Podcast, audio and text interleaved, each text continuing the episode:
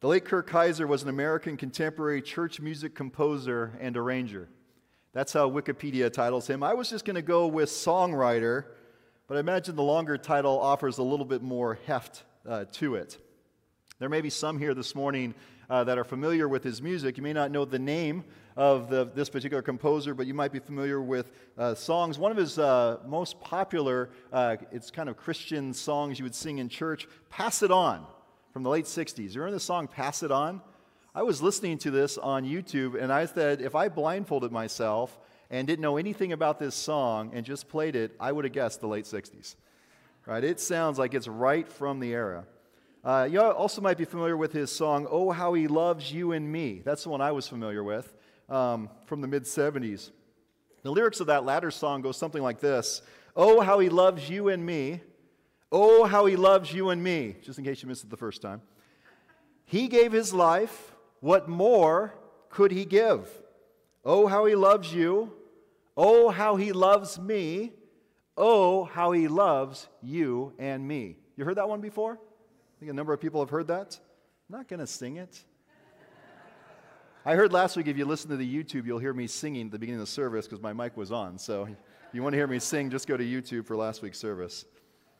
Jesus, of course, is the one who gave his life. And astounded by the supreme self-giving, we sing, what more could he give?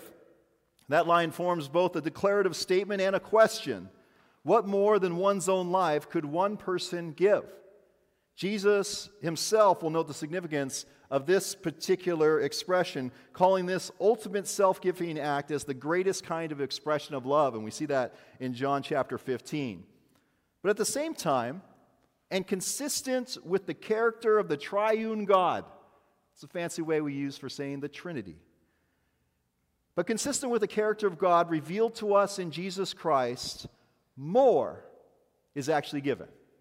More is given. And we hear that in today's gospel reading. We hear that more is given. But before we get to the more, let's talk about love. Who doesn't want to talk about love, right? Let's talk about love. That's how our text begins, of course, or at least how it locates itself. Words for those who love Jesus. John's gospel, of course, is rich with metaphors for the Jesus-following community. Whether that be a flock of sheep or of his branches, those who love Jesus is a good entry into those metaphors or into those expressions. But this is no mere feeling. So it's not just mere feelings and gushing over Jesus. No, following the contemporary title, Love Does, if you're taking count here, that's the second reference to Bob Goff in 3 weeks. This is what it does according to Jesus. The one who loves Jesus keeps Jesus' commandments. When I wrote the subtitle to this section, this is the part you wouldn't know. This is like pulling back the curtain when you can see the Wizard of Oz or something. But if you pulled back the curtain here and could look at the page on which I'm writing here, I subtitled this section of the sermon, Love Commandments. Now, before you get too upset here, especially those of our freedom-loving, antinomian sentiment sorts, you might say, that's a bold claim, Jimmy, to make love commandments some sort of statement here. But let me note here there's a comma between these two words here in the subtitle. And I've separated them, but they're not unrelated here. In fact, our reading is bookended in verses 15 and 21 by this notion that those who love Jesus will keep his commandments. And this, of course, raises the question, what are these commandments we are to keep that are so closely aligned with loving Jesus? What are said commandments? Well, it might help here at this point for us to note that our reading is not the first time that we read about a commandment in this particular gospel.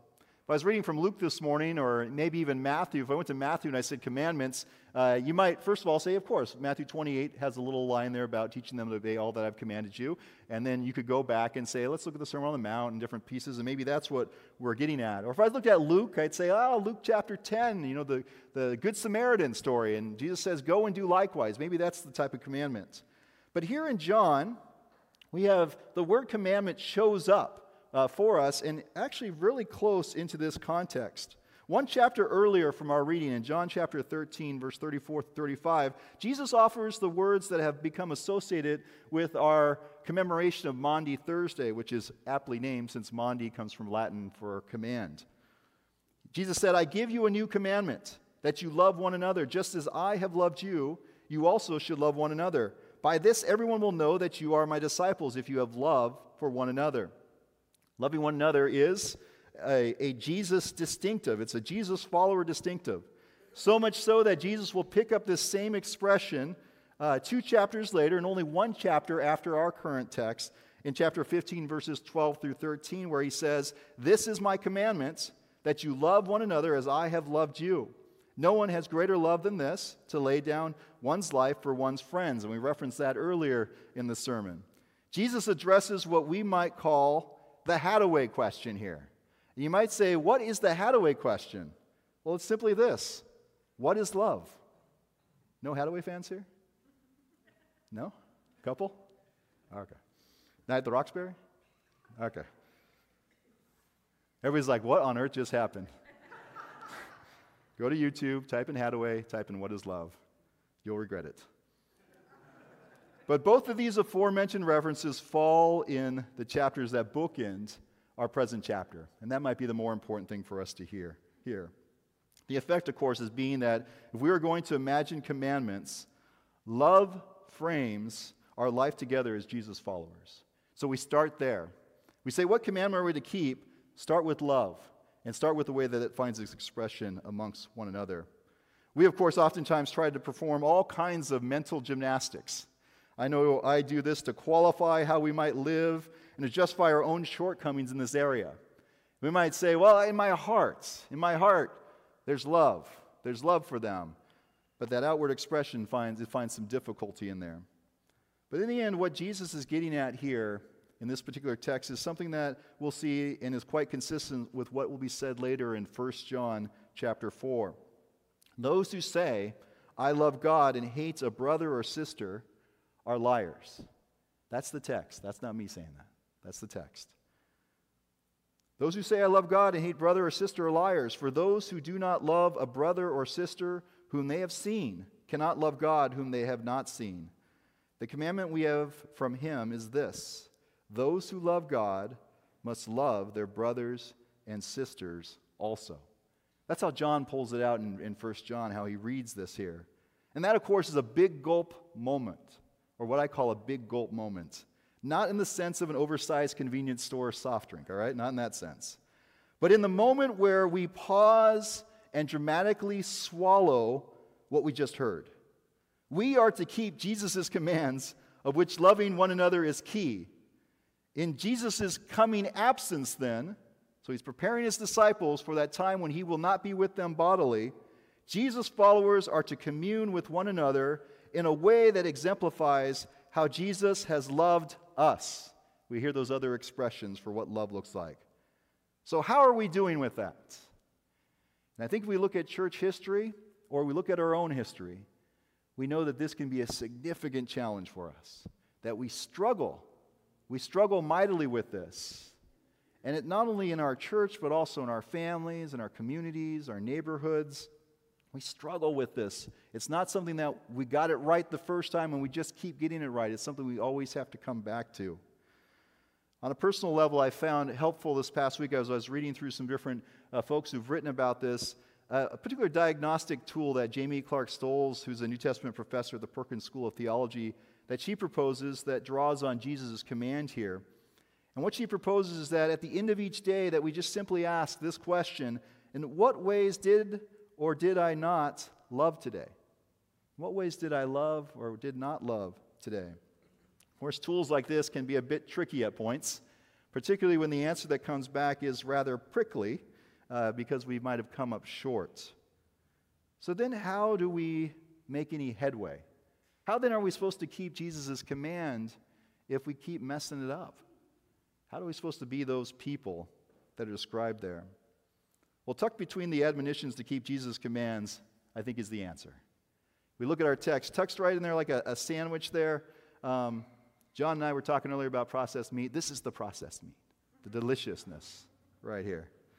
Of course, the question is a lingering one that these earliest Jesus followers would be contending with. How are we to continue when Jesus is no longer bodily present with us. Sure, that Jesus' sayings and stories could form interesting, if not inspiring, corpus for us to go back to, read from time to time to find inspiration for our day. Perhaps nostalgia even for those who were the earliest followers who knew Jesus and traveled with him. But would there be any real substance to it if that was all there was? Would there be any staying power for it? Could such a movement even last? And you can feel left high and dry when the person you've been following for years now suddenly leaves the scene, and particularly in the way that the passion narrative unfolds, and you're left there with all these sayings and teachings and wondering, well, what do I do now? Jesus, of course, uses the apt description in verse 18 by referring to them as orphans. But he says in this way, I'm not going to leave you as orphans. What about the many who never traveled with Jesus? What about people in our own generation? How would this have any power and staying power for us? How would it have any substance for us who live here in the 21st century who did not know Jesus bodily? Well, there's an Easter provision, which is why this text shows up here during our Easter season. Remember that things were about to look real bleak in the days ahead. Jesus assures them that this doesn't mark the end. And he prepares them for a future when he will not be with them bodily. Instead, provision has been made for these early Jesus followers and for you and me today. And that's the answer to the question we asked at the outset. What more could he give? Look at verse 16. I will ask the Father, and he will give you another advocate to be with you forever. Of course, it's only... this identification of one who's advocate or Parakletos is not a common word in the New Testament. In fact, it's only used a few times, and it doesn't show up in the Septuagint, which is the Old Testament or the Greek translation of the Old Testament. But this identification is used here in John's Gospel, and it shows up 4 times in that Gospel, as well as 1 time in 1 John. Here's the things that we learn about this advocate just here from John's Gospel. 1, the advocate is given by the Father to those who love and obey Jesus. See that in verse 16. And it is by request that Jesus bestowed on Jesus' followers. And it comes after Jesus' glorification, after his death and resurrection and exaltation. We hear that in John 7, that promise that the Spirit would come then. The advocate would be sent in the context of Jesus' departure so that Jesus' followers would not be orphaned. We heard that in verse 18, replacing Jesus' physical presence, doing for the disciples what Jesus had done for them before his departure. And that's confirmed as we look at the ministry parallels between this advocate and Jesus, the ministry that he performed and held. The advocate would be with them forever. And I think that's key for us to hear that. Would be with them forever. And then lastly, the advocate is described as the Spirit of truth in verse 17. But also we see this description of Jesus, who's described throughout the gospel as one who revealed truth and who also embodied the truth of God. Again, making that connection between the Spirit's ministry and Jesus' ministry. If you want to see what God is up to now, look at what God was up to in the ministry of Jesus, and you'll get very, very close there. There's many, many parallels. Writing for the Gospel Coalition, Neil Chambers writes this about the Spirit. He says, the experienced reality of believers, the great gift of the new covenant, the repeated testimony born throughout history in the lives of believers to the resurrection and exaltation of the crucified Lord Jesus. For the Christian's life is inexplicable and unlivable without the Holy Spirit. We require it. Require the Spirit's presence like we need water to drink and food to eat in order to live. Remember Paul's address to those Athenians in Acts 17, where Paul speaks of the closeness of God, the one who gives us life and breath and everything, in whom we live and move and have our being. And so he's referencing this presence of God post-Pentecost, that God is present even though they can't see it, even though they can't see that. Of course, Peter will say, when he speaks of this same Spirit, that we're made alive in the Spirit, 1 Peter chapter 3. So what's the benefit of this advocate? Gives us life, gives us presence, gives us a sense of the future. And this, of course, is the things that we learn as we look at the text, but it isn't everything that we discover. No, what more we see here is this. Of course, returning to that opening song, Oh, How Jesus Loves You and Me, we might faithfully extend this in light of this gift of the Spirit in our lives to read, Oh, how the triune God loves you and me. Loves us so much that you and me are not orphaned, but instead are accompanied by the real presence of God's Spirit, the Advocate, who Colin Cruz will observe is comforting the disciples after Jesus' departure, is teaching them, testifying on behalf of Jesus, convincing the world of sin, righteousness, and judgment, guiding the disciples into all truth and telling them about things to come. And Cruz will go on to observe, it is understandable then that Parakletos has been variously translated as comforter, teacher, advocate, counselor, helper, and guide, because it captures all those pieces. God's very own presence in your life today. The way that you can sense God, the reason you can sense God is because God is with you. And Jesus asking the Father to send this advocate is the reason we have that experience. This, of course, adds real substance to the Jesus story. If we go back, advocating for us here on the ground is the Spirit at work in our lives. Just as, we hear this in 1 John, we have an advocate with the Father, Jesus Christ the righteous, and He is the atoning sacrifice of our sins, and not for ours only, but also for the sins of the whole world. We're advocated here on the ground, but we're advocated also in the heavenly throne room. The Spirit advocates for us, serves as the advocate here. Jesus advocated with the Father. How can we not see the love of God in that expression? That God indeed is for us. The human family, who's seen back in Genesis, is hiding and afraid of God, hiding amidst the trees, terrified and paralyzed, anticipating God's wrath, anticipating God's condemnation, hiding out. But in Jesus Christ, we have an advocate in that heavenly throne room and God's own Spirit here present in our lives and amongst us, reminding us over and over and over again, God loves you. You are forgiven. You are marked as God's own. You are beloved and cherished. So as you sit in your cubicle at work or you go to school and it seems like everything's stacked against you, and you don't know what's going to happen next, and you're wondering about the future, and if things are going to look up for you, there's one thing you don't have to question, and that's God's love for you in Jesus Christ. That's been proven. That's been demonstrated on the cross. And the Spirit continues to remind us over and over again that God is for us. Craig Kester, who's a New Testament professor at Luther Seminary, identifies one of the differences when we talk about this love of God. He uses a metaphor to talk about coming to a relationship with Christ. And it's an interesting metaphor that he draws on. He uses the metaphor of love to talk about this coming to faith. And here's what he writes. He says, coming to faith is analogous to falling in love. One cannot fall in love in the abstract. Love comes through an encounter with another person. The same is true of faith.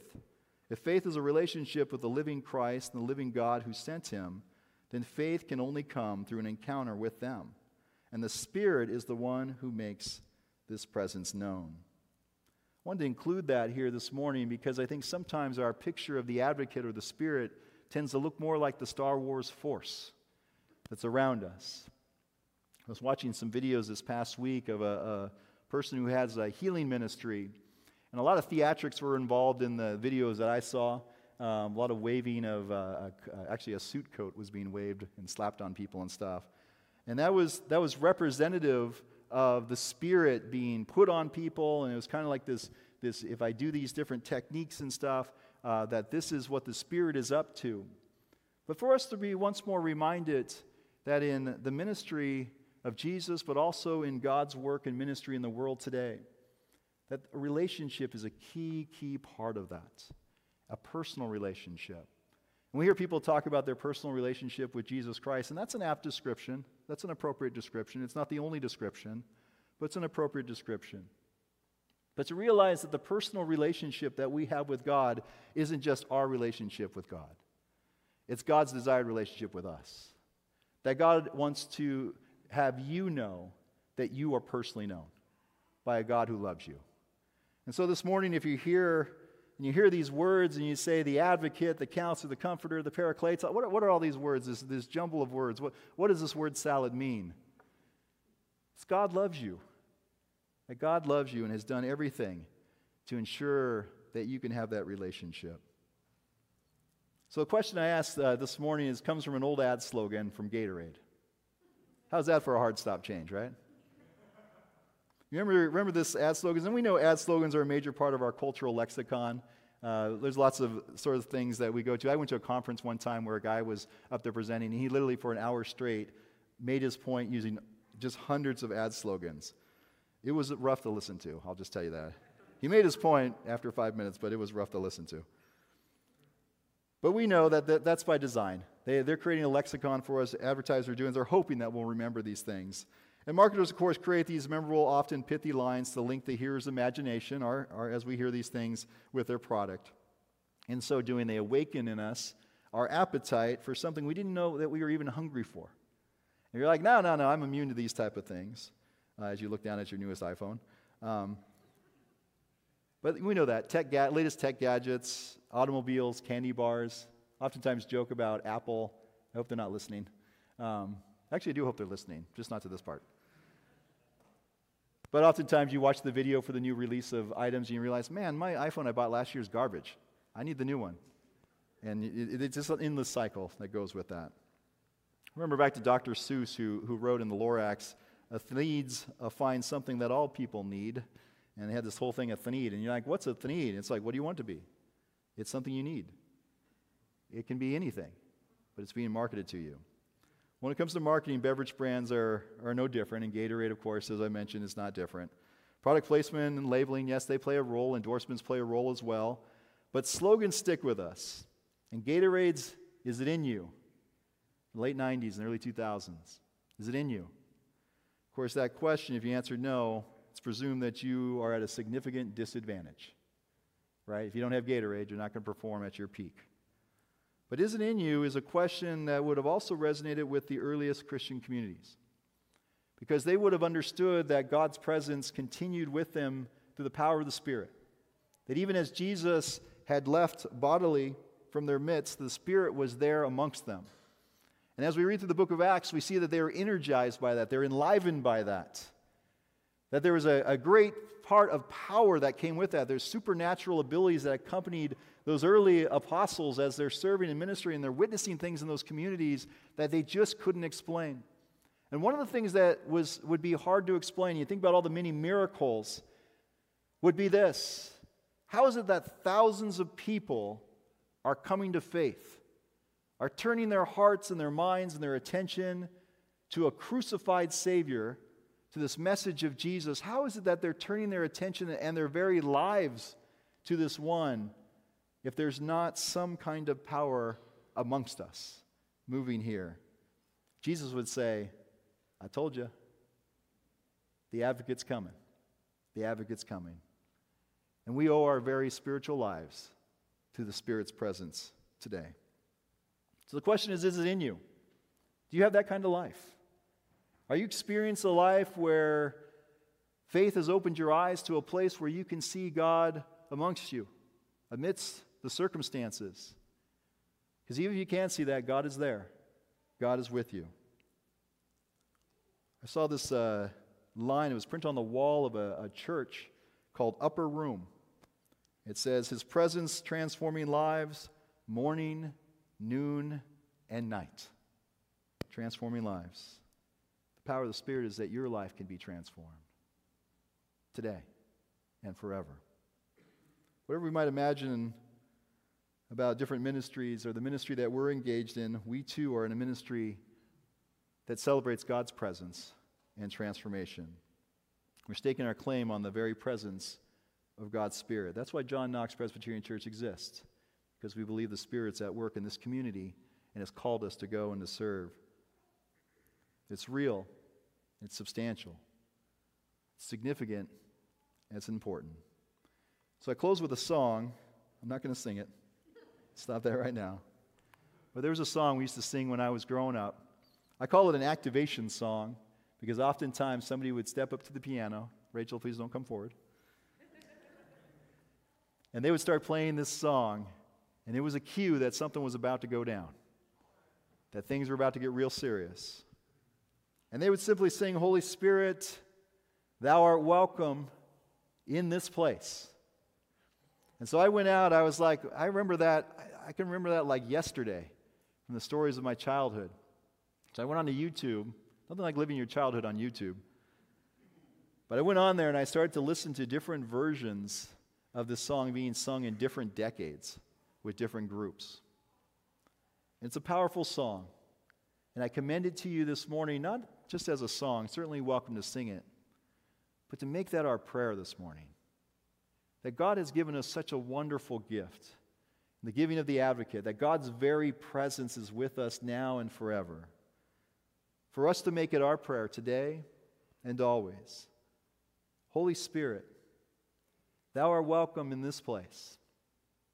Holy Spirit, thou art welcome in this place.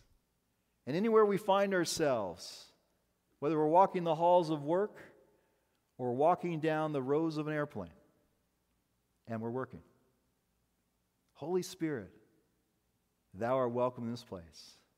Because the Spirit's already there. They prepare ourselves that we make it a welcoming place for the Spirit in our lives. Maybe so for each one of us this day and all the days of our life and forever. Amen. Friends, let us pray. Lord, we thank you for your great love for us, the provisions that were made. We oftentimes stop short in the story and we stop at the cross. Lord, we're called to pause at the cross, knowing that the gifts that you have given us are so many. The story continues on and on and on, but not only in the stories, but also in our very lives. And so, Lord, we offer ourselves to you once more, that you would open our eyes and our hearts, open our ears, that we might see you at work amongst us today, that we might see you at work in this community, in this area, that we might celebrate the transformation that's being experienced in lives and hearts. Lord, we love you. And as we hear your word this morning, we cannot help but know that you love us. So, Lord, help us to keep your commandments. We pray this in Jesus' name. Amen.